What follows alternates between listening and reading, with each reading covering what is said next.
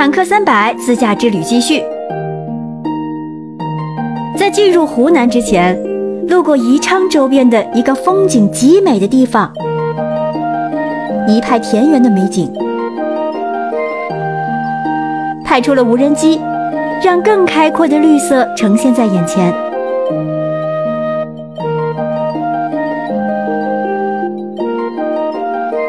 你向往的田园生活是什么样的？一片田地，几分闲适，民风淳朴，邻里和睦。家中有个小花园，还有大黄狗和喵黑花的陪伴，而这些似乎都能在这里找到踪影。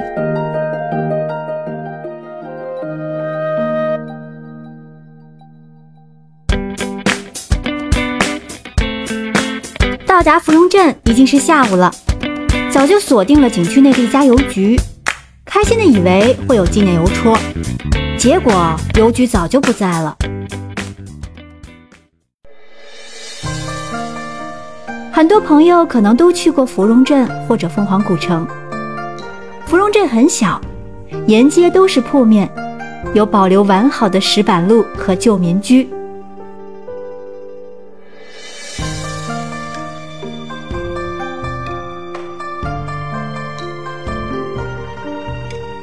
说起芙蓉镇上的著名小吃，不得不说米豆腐了。在电影《芙蓉镇》里，刘晓庆就是以卖米豆腐为生的，香飘四里，生意火爆。在今天的芙蓉镇上，同样可以看到很多店铺仍然在经营着米豆腐。哎，女老板，来碗米豆腐，多加点汤啊！好嘞。它的做法是用大米浸泡淘洗后，加水磨成豆浆，然后大火熬制，做成豆腐。吃的时候切片放进盘子，再将切好的大头菜、盐菜、酥黄豆、酥花生、葱花点在米豆腐上，用小碗放入红油、麻油、花椒油、酱油、醋、姜汁儿、蒜水等调料兑成汁儿。浇淋在米豆腐上，就搞定了一盘美味营养的成品了。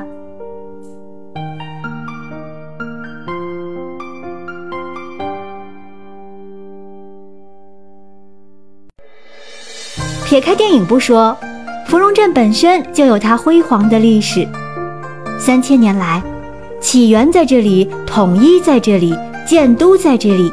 发展鼎盛在这里，土司制度也瓦解在这里。土司王朝在这里存在了八百多年，是中国历史最悠久的民族王朝。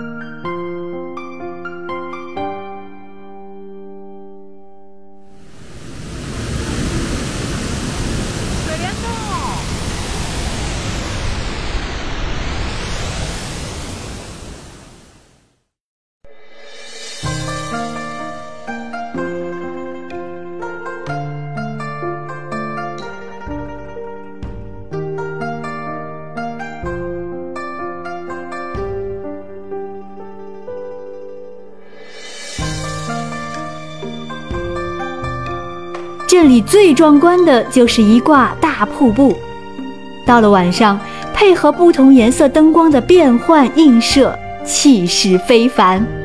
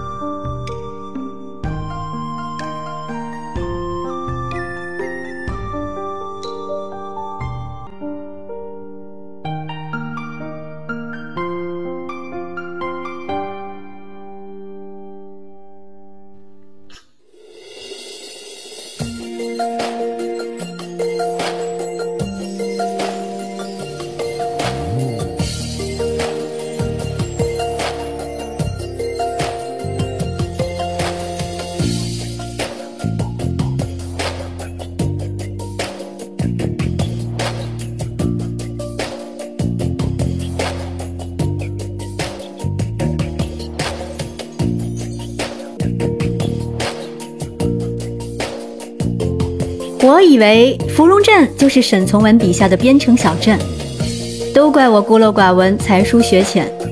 和民宿主人聊了以后，才知道花垣县的茶洞才是边城的所在。这里属于湖南省，但是在重庆、贵州、湖南三省的交界处。边城茶洞的迷人之处在于沈从文笔下的翠翠，在于缓慢流淌的光阴，在于铺满青石板的街道，在于热情朴实的边城人。茶洞的旅游业还在起步阶段。来到这里的都是采风写生的人，但也因此没有受到太多现代化的冲击，相对冷门儿，感觉是一个被人遗忘的小镇了，也完整的保留了古朴的气息。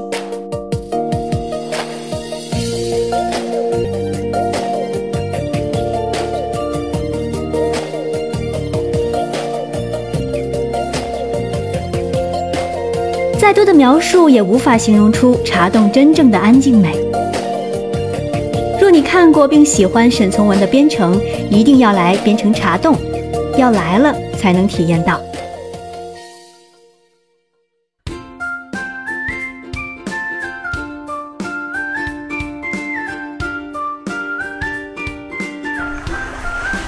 还有一个神奇的地方必须去打卡，就是矮寨大桥。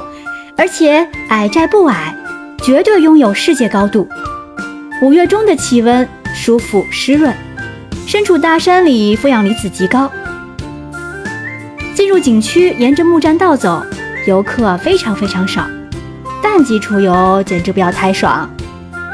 没多远就已经身处半空中了，因为栈道就修建在悬崖峭壁的半山腰上，一侧是德夯大峡谷，另一侧是石壁。好像飘在半空中一样，时不常有树藤挡在路中间一人高的位置，标牌上写着“此处禁练铁头功”，让人会心一笑。没走多远就是玻璃底的栈道了，玻璃污渍很多，不太干净，并没有铺满整个道路。玻璃连接处的材质很宽，完全没有惊险的感觉，就像逗小孩玩的摆设，显得有些鸡肋。远看矮寨大桥十分雄伟，横跨在巨大体量的德夯大峡谷中。下方的矮寨镇和田园风光景色一览无余。走到宽阔处放飞无人机，跟着无人机的镜头三百六十度环绕一圈，又是另一番的壮美。不愧是国际桥梁界的珠穆朗玛，中国十大最美桥梁之一，完全凭实力出圈。据我所知。中国仅用了四年时间就建成了这座大桥，这是对全球建筑行业的真正贡献，真不愧是基建狂魔。在这里，一切皆有可能，因为这里是中国。